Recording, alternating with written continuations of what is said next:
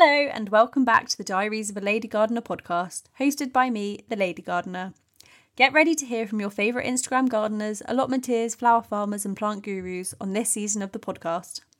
We'll be hearing people's stories of how they discovered the joy of gardening, learning about their growing spaces, and of course, hearing about their biggest achievements and fabulous garden fails, because we all have them.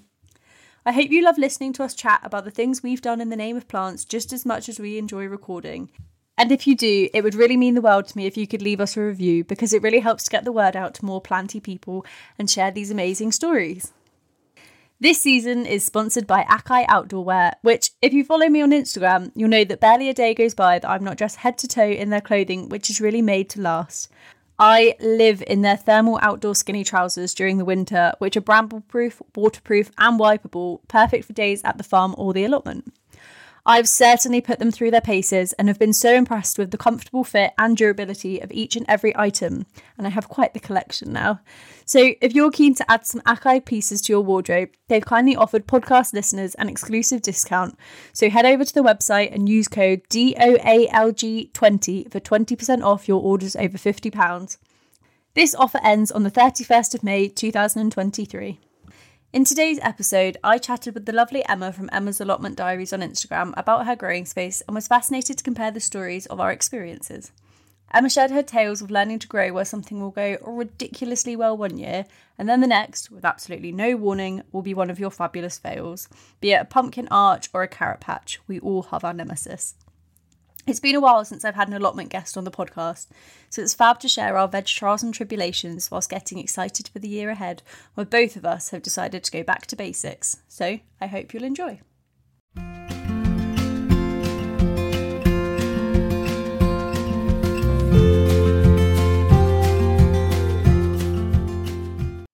Good morning, Emma. How are you? Hello, it's nice to be here. Thank you for coming on. I'm very excited to chat to you about your exciting allotment adventures. Yes. So, I'd like to go right back to the beginning of where your kind of interest or love of gardening began, if you're happy to share your story. Sure, yeah. Um, so I grew up in South London and um, we had quite a typical kind of um, suburban garden. Um, and what I mean by that is we had the rectangular lawn, uh, the flower beds either side, and um, my mum and dad would kind of, you know, mow the lawn to within an inch of its life, to decapitating all the daisies. Um, and my mum would spend weekends weeding. And that was kind of my upbringing of what a garden should be. Um, and then I had lots of events happened in my life. I had children, um, and I lost my nan. My nan died of cancer, and uh, I also lost my job the same year. Um, and so all of these kind of events drew me to outside. And I honestly can't tell you why I was so drawn to being outside. But I, I think looking back, because I've been asked this question a few times now, I think it was all of these things that happened to me that just drew me to wanting to be outside, wanting to grow. Um, and at the time, we were renting and we had a beautiful garden. We were so lucky because we're in London. Um, we had such a lovely garden, but we were not allowed to touch it because we're renting. So, you know, the only thing we're allowed to do is mow the lawn. That was it. And I wanted to get out there and put seeds in the ground and try stuff and grow stuff. Um, so we had an allotment site just opposite where we lived. And I remember contacting the council and being like, hey, can I have one of those allotment plots, please? Not knowing anything about an allotment site or anything to do with it. Um, and they said, yeah, that's great. We'll put you on the list. It's about three to five years waiting list. And I was like, oh my God, like three to five years just to get a little piece of land to grow on. Um, so I didn't give in. I kept emailing them and asking, have you got any plots yet? Have you got any plots yet? Um, and they had a community uh, allotment plot there, and they opened the gates to kind of like any member of the public to go in twice a week. So I thought, oh, okay, I'll, I'll do that. I'll go and do that. So I started going to that Mondays and Fridays. And when I got there, I looked around the site and I noticed that there were all these plots that were kind of like uh, overgrown blackberry jungles, just just loads of them. And I remember saying to the people there, like, are these allotment plots? Like, can I have one of those? Because it doesn't look like anyone's using them. And they said, oh, no one wants them. No one ever goes near them. You have to wait for a proper plot to open up. And I went back to the council and said, Can I just have one of them? and they said, Yeah, okay, if you want one, thinking I was absolutely crazy. Um, and I just took the biggest one that I could find.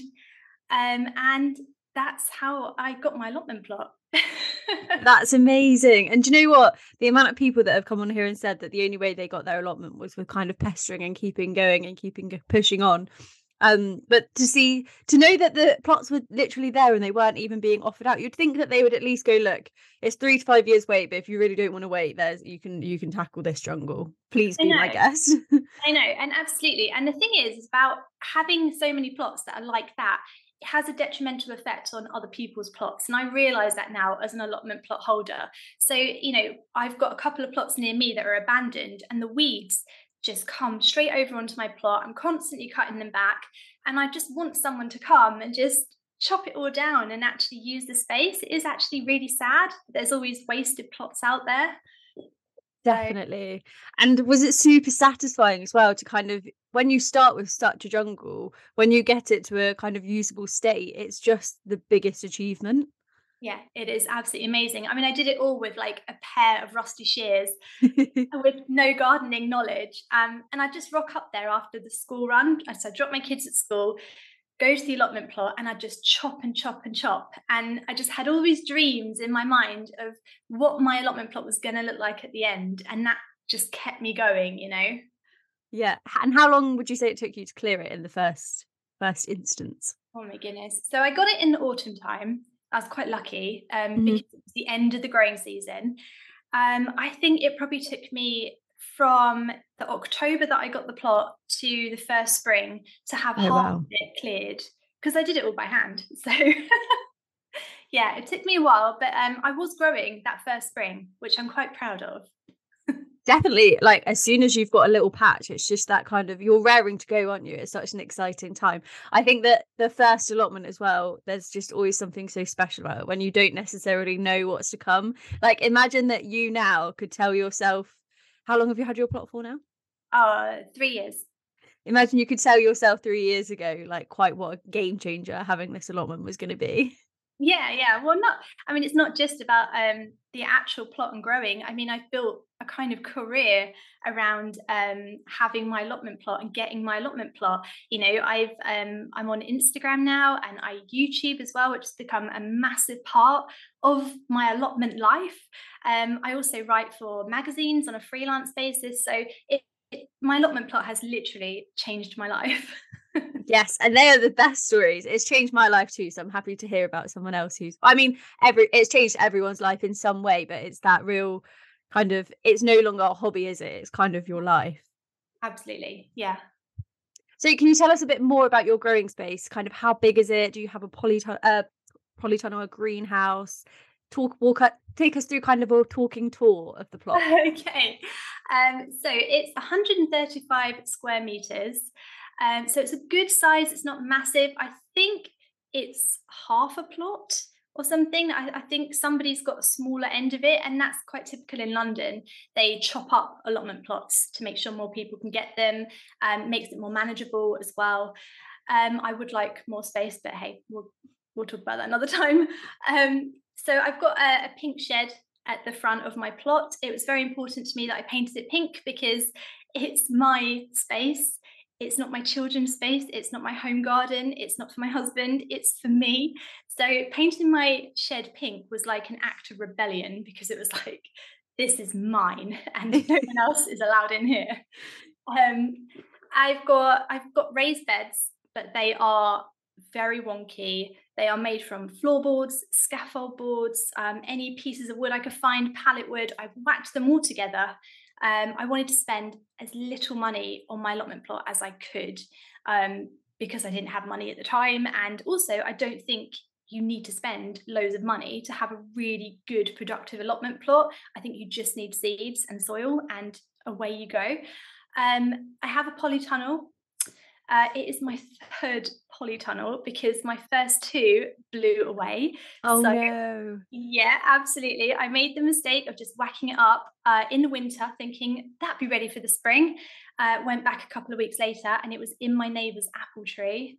They actually don't know that. and I, I don't know if they watch my vlogs or anything, but I've said it a few times and I realized they, they will never know that my polytunnel was literally in their apple tree.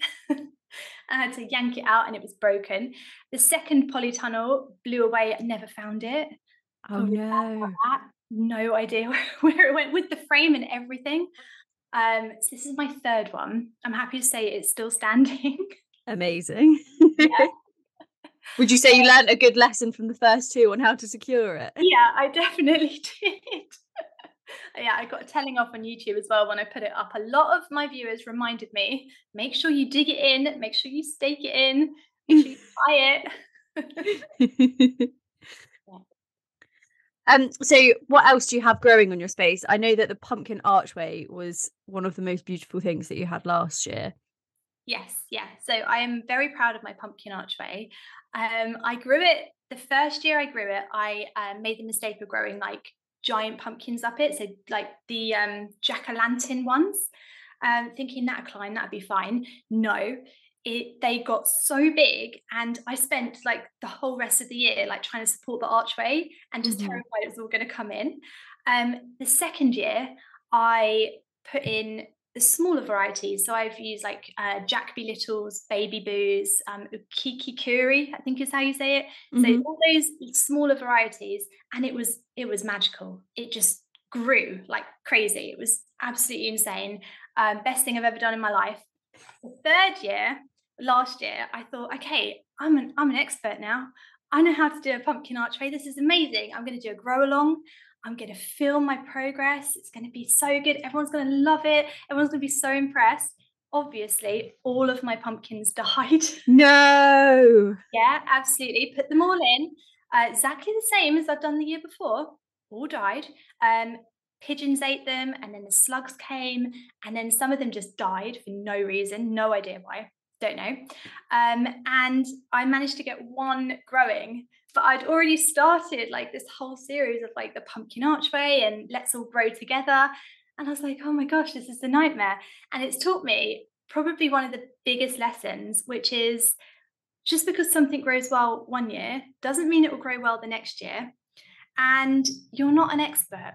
Even if you grow something really well, that does not make you an expert. And sometimes when you put something in and it grows really, really well, that's the worst thing that can happen because you haven't learned anything. You've just whacked it in and it's just grown.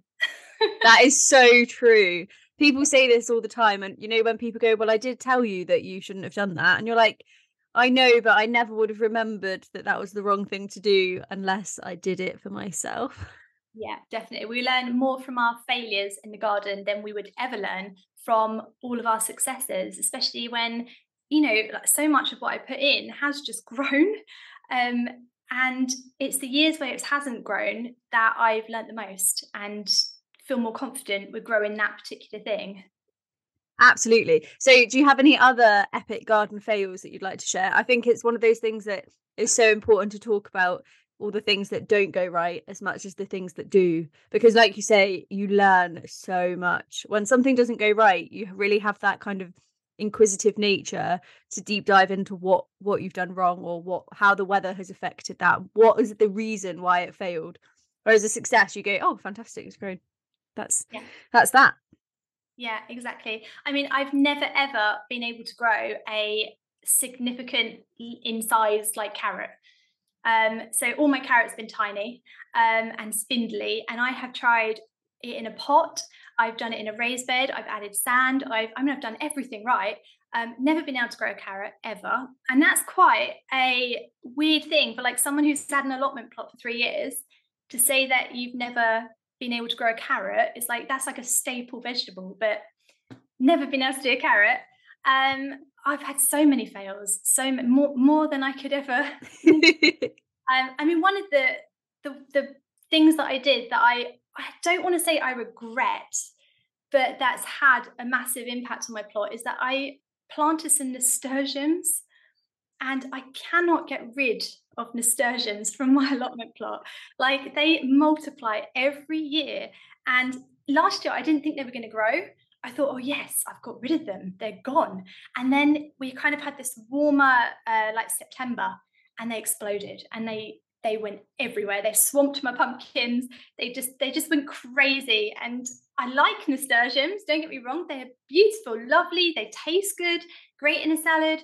But my goodness i've got like three raised beds now which just become like explode with nasturtiums every single year. You need to start a little uh, edible flower business where you're just selling the nasturtiums yeah. that you cannot get rid of. Make the best of a bad situation. Yeah that's a good idea um, so I would love to know a bit about how you plan your space. This is something that really intrigues me because some people are kind of like uh, they just take their seed packets to the plot, scatter the seeds where they feel like. Some people are very vigorous planners, and I know that you have got a new planner. So I'd love to hear more.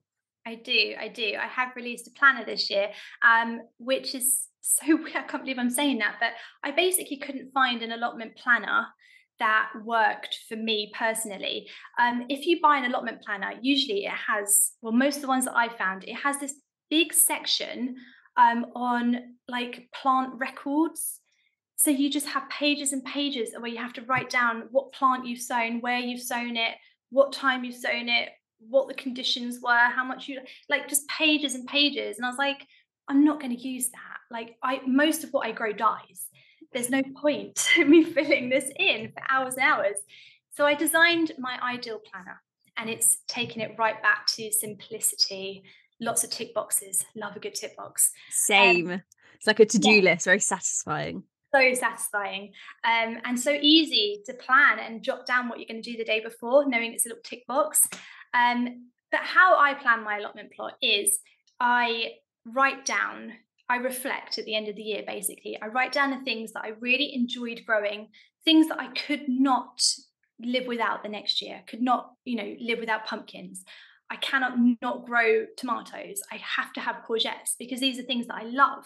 Um, so I jot down a big list of all the things I want to grow. Then um, now I've got this planner. I basically put those things into where when I need to sow them basically. So I need to start my tomato seeds in end of February. I need to start my courgettes in March if I'm going to have the best harvest of them, you know. Um, so I, I do that, and then I guess in a way it is kind of a bit of a sporadic kind of going to the plot and then finding space where I can. I'm I'm quite I like to just leave it a little bit open because, like I said, things die, things don't always work um, and you have to be adapt you have to adapt really quickly. And i still want the space i want the space to be productive but i also want it to be fun and enjoyable. And if i'm really like if i'm too set on where things should go i think it becomes more of a job and more of a chore. But if i'm more fluid and i'm just like oh hey my neighbor just gave me some courgette plants. I'm just going to whack some more in here or you know oh the pumpkin died. Never mind. Rip it out. Let's throw in some carrot seeds there you know? So i like to be a little bit you know more fluid with it. I think that's a really good way to look at it as well because it's that kind of you're you're not sort of sitting on a failure and going oh god i can't believe i can't believe my pumpkins have gone and oh it's so terrible. Instead you're kind of moving on to the next thing being like right what can we what can we put in next? How can we utilize the space better? And i think that that's part of the enjoyment isn't it? It's that kind of sometimes you do have to think on your feet. I think even if you are the like the most meticulous planner not everything goes your way in nature and so you have to adapt and kind of change things up. I think i've already planned my allotment for this year about six times and it's changed every single time. And then I was at the allotment the other day and my mum was like, Oh, what about this? And what about this? And I was like, Oh, I don't know why I'm bothering to plan because by the time that the seeds and the plants are ready, that's when I'm going to go, right, this is going here, this is going here, this is going here. yeah. Yeah, I mean, one of the most annoying things that I did um, when I first got my allotment plot was that I grew things like um, chard and then I like I threw in all my strawberry plants, and they're quite permanent when you put them in. So um, my chard just stayed there for like two years and didn't move, and it was just there, and it just annoyed me. In the end, I ended up digging it all up, which was such a waste. But I think because it was so permanent, um, and like recently, I've moved all of my strawberries out of a raised bed and into like a planter because mm-hmm. I just want the space and I want to be able to put something else there. I don't want strawberries every single year in the same in the same plot. Do you know what I mean? Yeah, absolutely. And like you say, you can never have too much space really. like every time I get a little bit more growing space, I think, oh, but if I just had a bit more, I could do this and this and this and that and this. yes, definitely. um, do you have any rituals when you go to the allotment, like things that you just always do kind of unconsciously while you're there? Like for me, I always bring a little pot of water so I can make a cup of tea because it's the only thing that makes me sit down for a minute and actually enjoy the space rather than constantly feeling like I have to kind of be busy and doing things. So I'd love to hear if you have anything like that.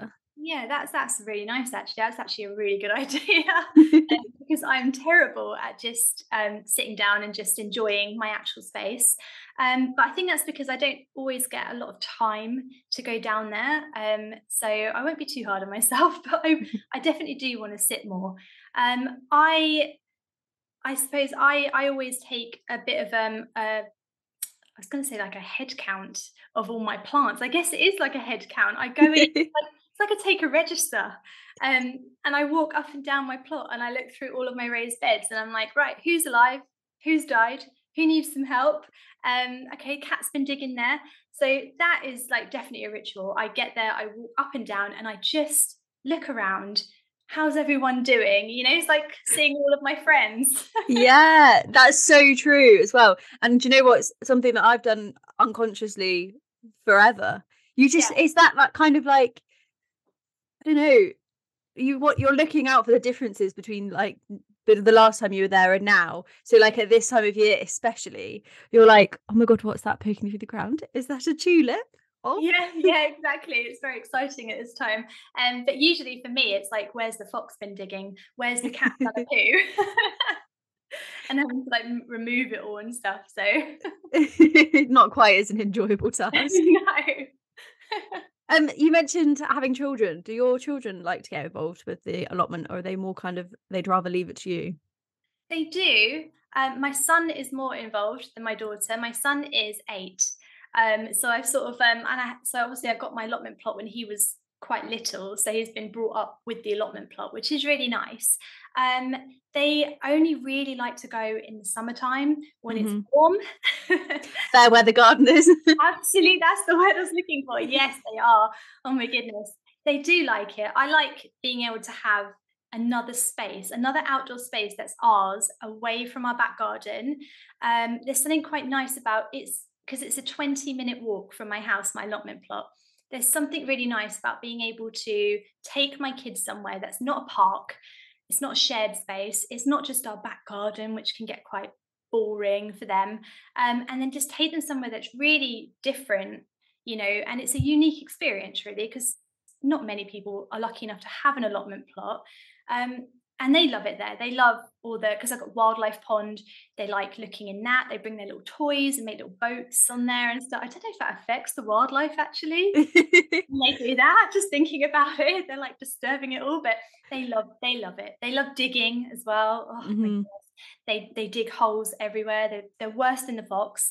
Um, but yeah, they they like they like the allotment plot. I like. Oh, that's good. Yeah. I think it's such a great place for kids as well to kind of like just be a bit more free reign and be able to explore without without you kind of telling them where they can and can't go because it's a public space that's a bit dangerous. Um lots of people always ask me the because I have my nephews come down to the allotment quite a lot, the babies. But they uh, I like I've never met children that are more kind of responsible. Like they'll pick up the hori hori knife, but they know to walk with it very carefully and they'll they won't do it kind of unsupervised and there's lots of things where where other children would like rip the leaves off plants and things. They're very delicate and gentle and you can tell that they've kind of always grown up around that yeah that environment. That's nice.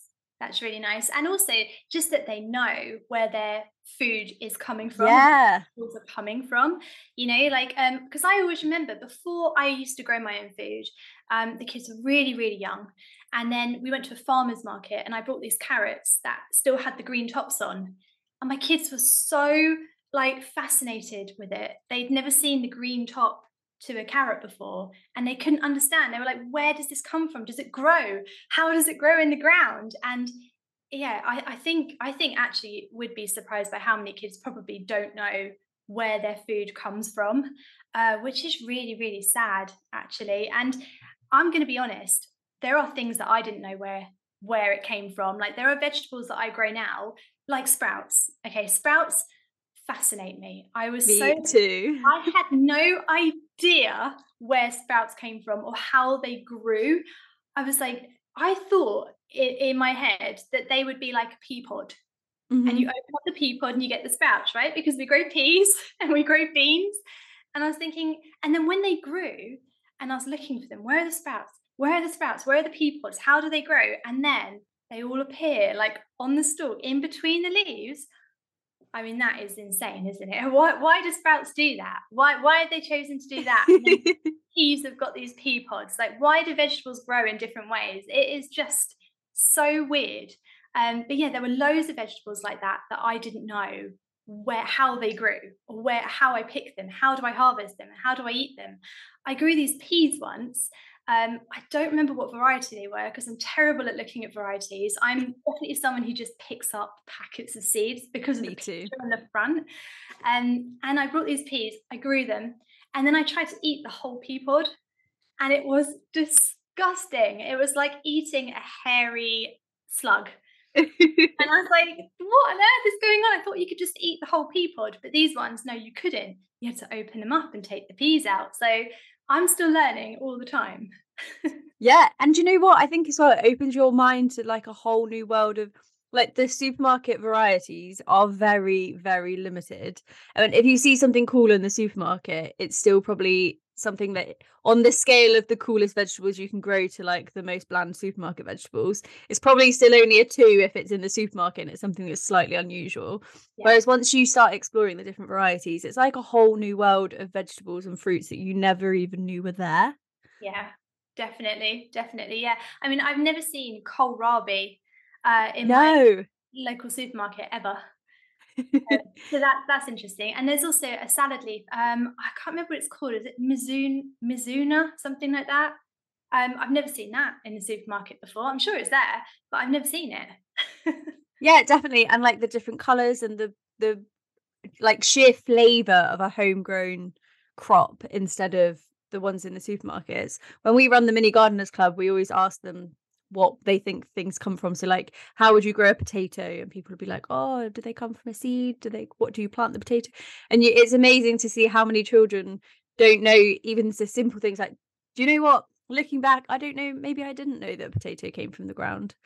I don't know ex- specifically, but the garlic was the one that everyone was really kind of fascinated by that you actually plant a piece of garlic and then it turns into a bulb of garlic and yeah. you plant it in the winter when it's really cold and it needs the frost to kind of develop properly like there's so many unusual very specific things about growing a garlic that does there are rules that don't apply to any other other vegetable and it's just kind of kind of mad really isn't it It is it is mad. I mean, it's still mad that, you know, to grow sweet corn, you put a little bit of sweet corn in the ground Yeah. sweet corn plant. That is insane. And lots of the children last week were going, Can we grow popcorn? And someone's going, Don't be stupid. You can't grow popcorn. And I was like, Yeah, you can. That's literally what Yeah. popcorn is. It comes from corn. yeah, yeah, that is that is crazy. um, so I'd love to hear about some of your kind of biggest successes from last year that you will definitely be carrying into 2023. Um, okay, biggest successes. Well, oh, parsnips. Um, No way. a very, very surprising success. Um, I made a brand new raised bed at the beginning of last year, right? And I did it properly. I mean, like, I didn't scrimp on any of the stages. So it was a proper no dig bed. We've got the cardboard, we've got the layers, the manure. I let it all rot down. Um, I kept it covered as well to warm up the soil. I mean, I really, really went for it and um, couldn't think what to put in it. And I thought I'd just scatter some parsnip seeds in there. So I did, and my goodness, I they grew to like extraordinary, extraordinary lengths. Like they were massive, so big that most of them I couldn't get out the ground without snapping them, No Uh, way. which was very frustrating. I wanted the whole thing. But yeah, they they went crazy. And um, I didn't dig them up until just before Christmas, um, after the frost that we had, and then I knew they would be sweeter or whatever. But my god, I could not believe the size of these parsnips. So that was that's my biggest surprise harvest that I probably ever had. They're quite a difficult thing to get right as well, I think. That's because the seeds say. the seeds are so slow to germinate you never quite know whether they're like working their magic or not. I had one really good parsnip this year, and the rest were a bit. Mm. Yeah, this is what people tell me that they're really. This is why it was so surprising because Yeah, you know. But then obviously I can't turn around now and say I'm a parsnip expert because that's not the way it works. I don't next year though. next year you might you might be in luck if you if you, I guess you can kind of take some lessons from the fact that that was a really well prepared bed. And Yeah, like, guess- okay, I they just need was, that yeah. extra TLC. I guess it was maybe we got lucky with the weather too. I know Mm. you um they need very specific kind of um like an environment and weather and stuff like that. I don't know if I just got lucky. I might just go and just do the exact same thing that I did again. I'll wear the same clothes. I'll turn up on the same day, Yeah, throw them into the same bed. See see what happens. I think it's worth a try, definitely. yeah. um, but yeah, also um, my pumpkins. Um, the one pumpkin plant that did grow, that was very, very successful last year. Um, I got lots of Jack Littles and I absolutely love them. They are the cutest pumpkin. I'm so glad that I got so many. Um, they make great table decorations for Halloween, the smaller ones that aren't quite ripe. Um, but also, I cooked them um, sweet as a dessert, and I didn't know you could Ooh, yeah, didn't know you could do that. So you open it up and take out the seeds. Then you put in some brown sugar and I think a little bit of butter. And then you put the whole thing into the oven. Uh, don't know how long for, can't remember. Probably 15, 20 minutes, something like that. And then you put a little, little bit of whipped cream on the top. And you just literally eat the pumpkin like it's a bowl. And it was honestly, never thought about eating like sweet pumpkin like that. It was so good. that's that sounds delicious. Almost like a baked apple, but autumn Yeah. Yeah, pumpkin vibes. exactly. Mm. It was very nice. I might have to add Jack Be Little to my list just so that I can make those. yeah. Um, I feel like we kind of skipped skipped a question that I really wanted to ask. So you said about your children preferring the summer on the allotment, but how do you find winter on the allotment? Is it a time for you when you is it kind of like a bit of downtime, or or are you super productive throughout the winter months? um, so this is the first year that I sort of took December off. Um, and what I mean by that is I went down probably twice. I went down just to harvest some parsnips and then just to pick some sprouts for Christmas. And then I just took a break. Um, before then, I've been someone who just I rock up at the plot all year round, you know, almost every single week. Um, even if I don't do any gardening jobs, I just like to go there for the walk, just to be in nature, just to have a space to go that's not a park. Like I said before, it's so nice to have your own sort of private nature reserve, really. Um, yeah. Um, but this year, yeah, last year was the year that I took December off, and it's made such a difference. Um, so when January came around, it's the first time I felt really, really excited again for like growing for spring. Um, and I would just say to anyone who like who's a bit like me and can't stay away from there, if you just take that bit of a break, it makes it like it makes such a difference. Like you really want to go down. It really inspires me. And then I spent that time um looking at other people's Instagrams of their allotments, looking what other people have been up to, which I don't always get time to do. Watching lots of other YouTubers who um, are showing their plots and end of year reviews. It's so inspiring just to step away.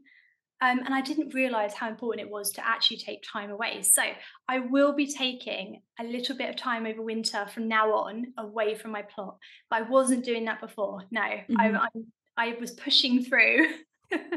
That's so interesting to know though, because so I'm on my four. This is my fifth growing season, and years one, two, and three, I got such like what I call allotment fatigue in like November time, yeah. where my lease always comes up in I think it's the end of October, and I get that email being like it's time to pay your annual fee. Yeah. And because I'm at that point where I'm a bit allotment fatigued, every year I'm like, maybe, maybe I should give it up now. Maybe I should give it up. Yeah. But then last year, because I barely had any time to spend down there because I was so busy with other stuff, it got to winter and I had a bit more time and I was so excited. I was like, yeah, I'm gonna rip all the plants up and start afresh and like really crack on. And I do think that taking that time away, it's that absence makes the heart grow fonder. Definitely Yeah, does does definitely. work in the allotment world as well.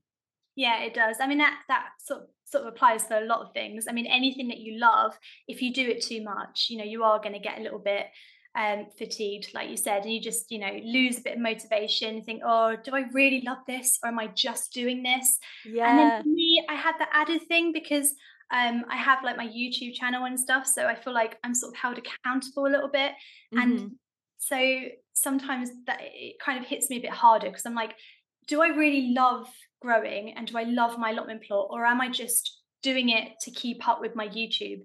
So stepping back for me is really important because mm.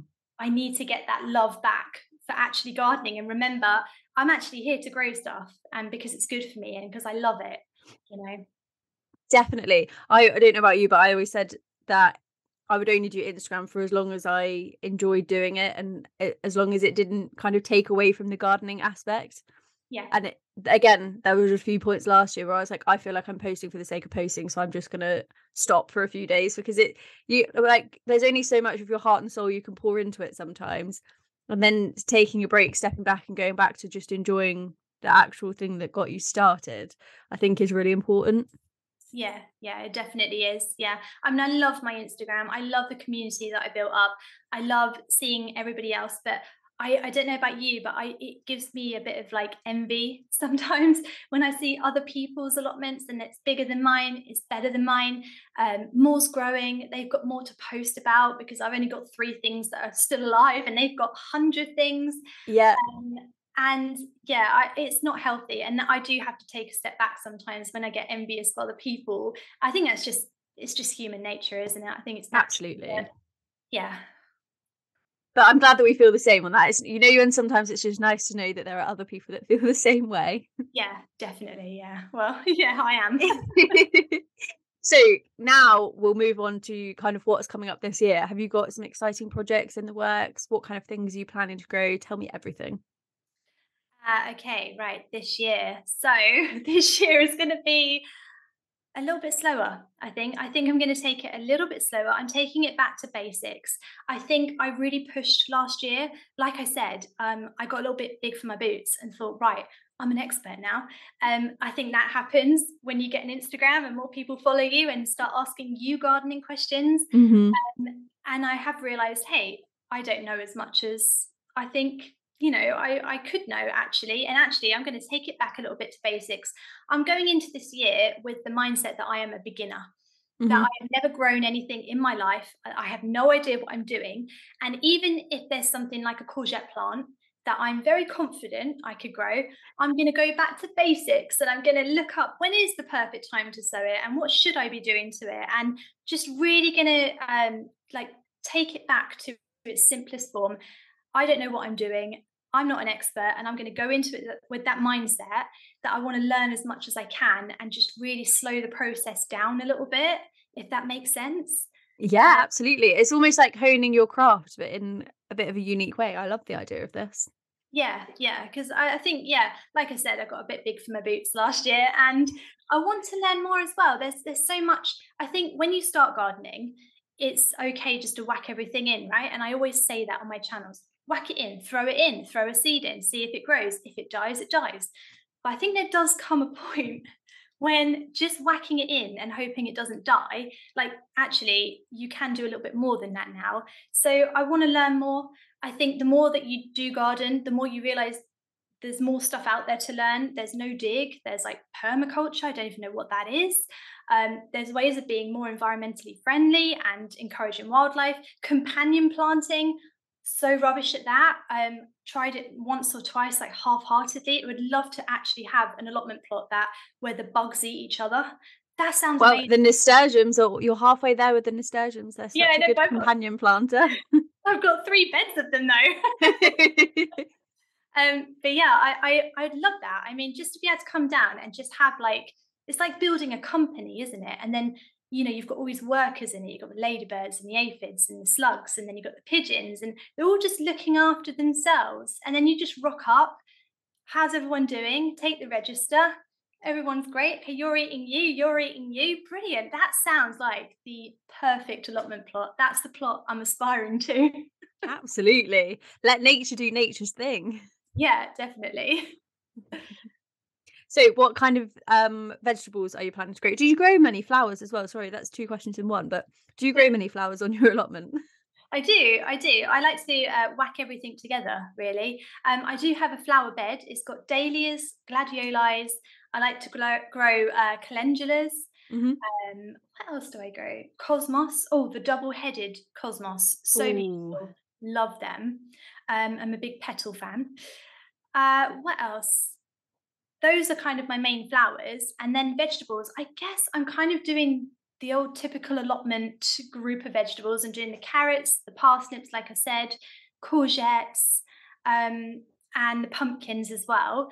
Mm. Tomatoes, mm. love growing tomatoes. I think I would like to try a few odd things this year. I tried to grow okra last oh, year. Oh, yeah. Didn't work, but I think it could have because we had that massive heat wave, and everyone says it has to be really hot to grow okra. Well, mm-hmm. last year would have been the year. I think I just started it too early, and it does. Oh, okay. I might, try that again. Um, I'd like to, yeah, I'm going to go through some more unusual kind of things, look some some different varieties that I haven't grown before. I think. I think that's always the exciting thing, isn't it? Especially when you get to go and like research and do a bit of a seed shop. Have you done your seed shopping for the year yet? No, I haven't. Not yet. No. So you are so restrained. and so many people have, and and they've got piles and piles of seeds. No, I'm not there yet. I haven't done it because do you know why? I'll sow it all. I will yeah. plant it all now, and I know I cannot do that. So no, not yet. I've had to leave mine in my mum's house because I feel like I'll get carried away if I have it here. Yeah. And I will take it to the allotment and then they'll they'll not they'll not be off to their best of starts. But I think I've already done like five seed shops. I'm ordering flowers for the farm as well. So some of them I was like, I need to order the farm seeds to make sure I get the varieties. So I might as well order some of the allotment vegetables alongside that because it makes sense to it makes sense to do it in one. But I've this year my my golden rule was to not just grow novelty vegetables for the sake of growing novelty vegetables. I wanted to go for things that were like the tastier version of their kind of species. Uh, and the only thing I've fallen down a well with so far is I did buy the salad blue potatoes because they're blue potatoes. Okay. And they are a novelty. And I've heard that the texture's not great and they don't actually taste incredible compared to a potato. But one out of you know every other variety i'm happy that i've just managed to only get sucked into the novelty well of one one plant. yeah, I mean, I did that on my first year. I brought I brought anything that said rainbow. So yes, yeah, like rainbow carrots, uh, rainbow beetroot, rainbow chard. Everything was rainbow. Um, but purple carrots are disgusting. White carrots. Not very nice. The only carrots I like are orange. I do like the yellow ones. I find some of the yellow ones can be quite like almost sweeter. But I agree, I'm not a big fan of the purple ones or the white ones either, or the red ones. Yeah. Oh, I didn't know you could get red ones, but yeah, no, mm. I probably wouldn't like those either. I just think there's there there might be a reason why the orange ones have been the kind of prolific. Yeah, exactly. Prolific color of carrot for the for the foreseeable future. Yes. Yeah. But yeah, it's hard not to get sucked into novelties, especially when you first get started, like you say, with all the rainbow colors. And I think, especially because it's kind of a whole new world of you didn't know that you could grow things in those colors and you just kind of feel like you need to do everything. Yeah. Whereas after a few years you're kind of like i'm the same as you going back to the more traditional veg this year and i say it every year i'm like i'm just going to grow what i like to eat and then i grow like 20 courgette plants and i'm like i don't even like courgettes i don't know why i've gone ott on these.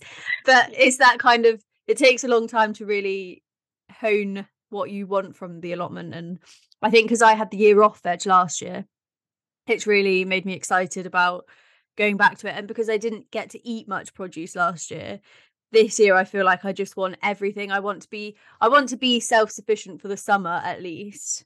Yeah. If I can like extend that a little bit further into the autumn, then that's fantastic. But at least for the summer, I don't want to be buying any vegetables from anywhere. I should have my own because I have the capability to do it and I have the space to do it. yeah, that's amazing. That's that's such a big target um, yeah, I mean, we're a family of four, so I, I find that quite daunting. Um, mm-hmm. I'm just one person, so if I can just feed me, then that shouldn't be too difficult. Well, I think actually, I think um, we could probably grow our own salad crops and probably feed the family with salad. Like, mm-hmm. I, I don't think I'll have to buy lettuce. I don't like buying lettuce anyway at the best of times. Like, um, because it doesn't taste the same as when you grow your own, and it is such an easy thing to grow. Mm. Um, I have, I'm just looking at it now. I have a little courtyard garden just outside my back door, which is my kitchen, my kitchen door, um, and I have loads of pots there. And last year I grew um, some salad stuff there for the first time. And that was really amazing because you can pick it, take it straight indoors, like cook and eat it straight away. Um, that's really amazing. I'm definitely going to be growing more in my home garden this year as well. Um, like I said, my allotment plot's 20 minutes away and I don't drive. Mm-hmm. So it's always a little bit of a nightmare trying to harvest stuff at the right time and then get it home, especially like big things like you know, when you let your courgette go on and on and on and it becomes a marrow. and then you can't carry it home. Um, so yeah, I, I I'm going to grow more here at home, I think. But I think it's a good target to try and at least at least take something that you like to eat and be completely self-sufficient in that. Like maybe just like tomatoes or maybe yeah, you know.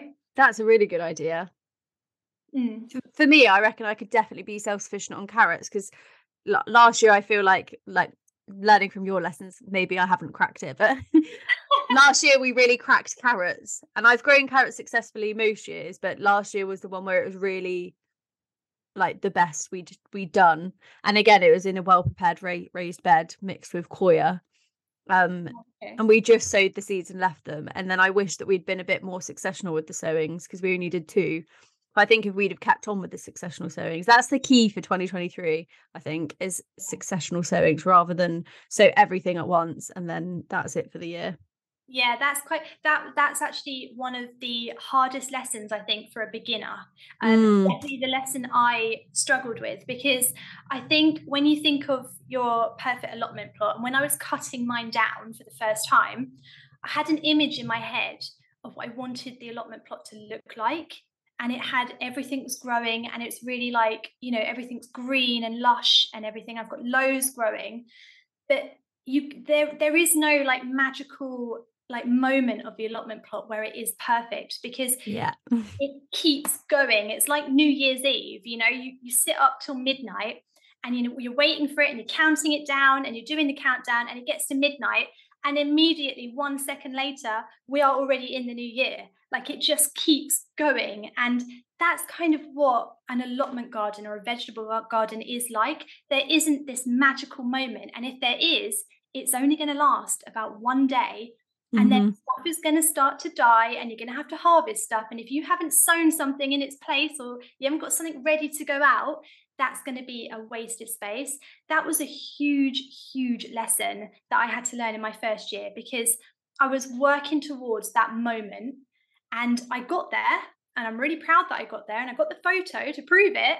Um, mm-hmm. and everything was growing. But obviously, then everything just started to die, and I wasn't prepared. I wasn't ready with the next thing to go in. So that's a, a massive lesson for anyone starting out: is don't work towards that one elusive, incredible moment at your allotment plot. Just keep going. Just keep going. Definitely, and it's always a constant process because like the plan that you have the first year and that first vision evolves as you see things from other people and you're inspired to try new things and build an archway or build a fire pit or add something yeah. else that's cool into your allotment like there is no final moment where you can sit back and go well that's done now it's, yeah. it's complete i've completed the puzzle yeah exactly there is no moment of completion. That's that's a big lesson really hard to learn because mm. you know the society that we live in we're very goal driven and outcome driven as well. And you know it's always about where where do you want to be? Where's your target? Where's your goal?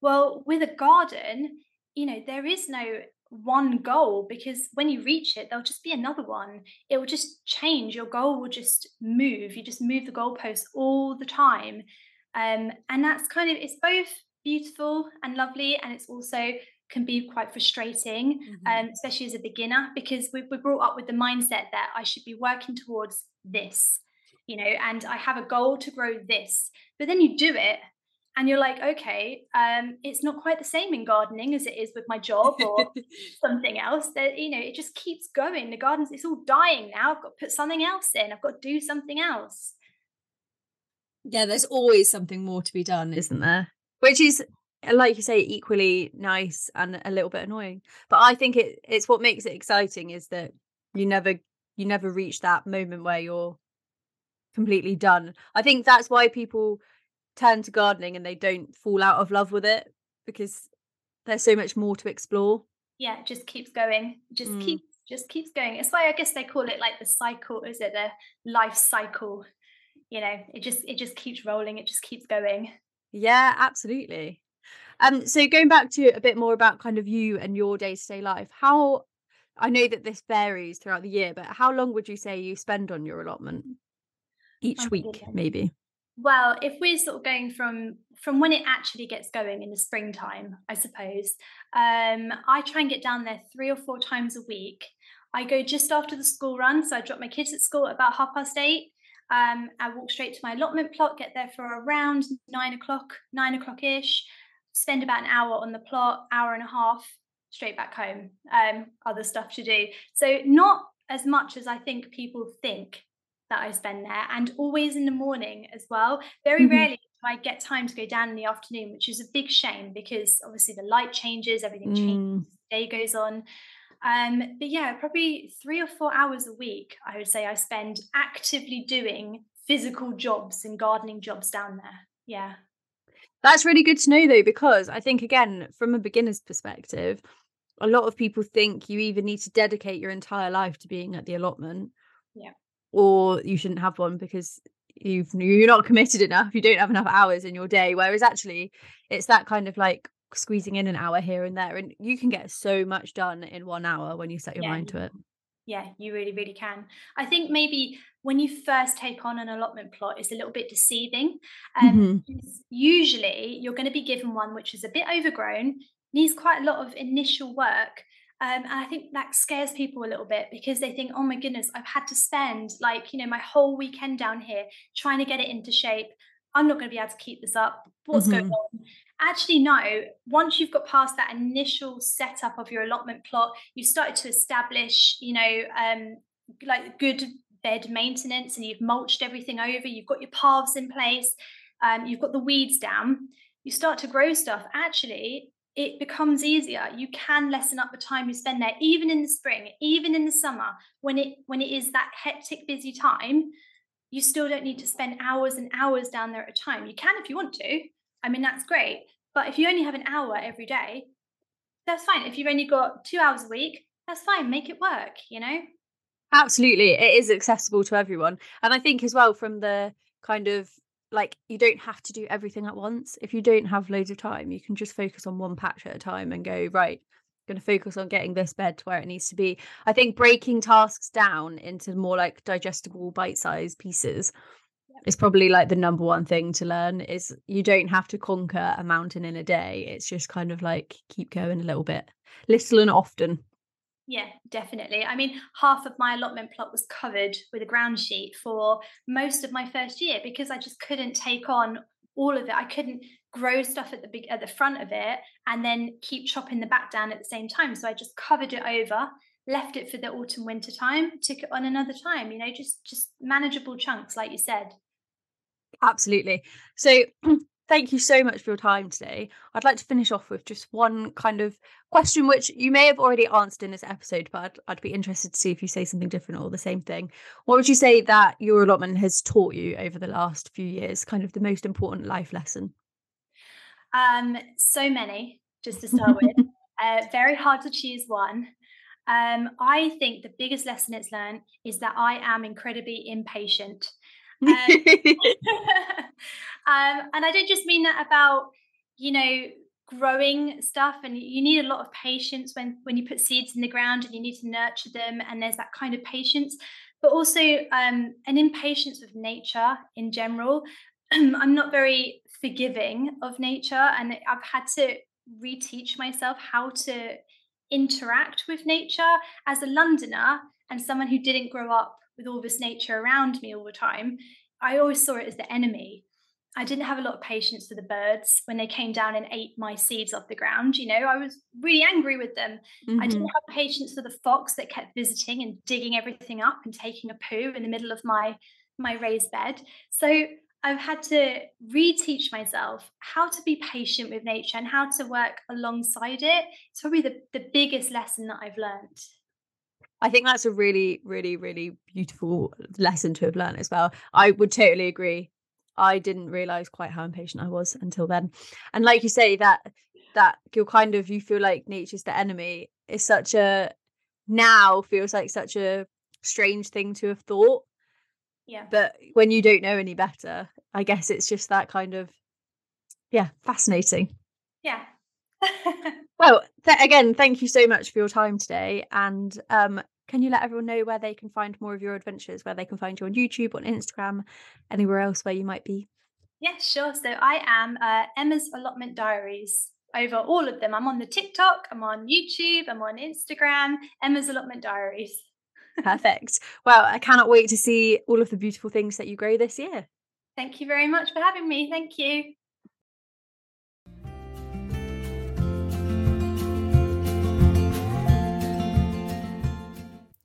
You made it to the end of the episode, which means you must have enjoyed it. And if you did, I'd be ever so grateful if you could head to your favourite podcasting app to give us a follow and leave us a little review, which helps to get these stories out to more amazing planty people. If you've got any questions or stories you'd like to share, find me over at Diary of a Lady Gardener on Instagram. And don't forget to head to Acai for some fabulous new outdoor wear using the code DOALG20 for 20% off your order. That's all from me this week. Happy growing!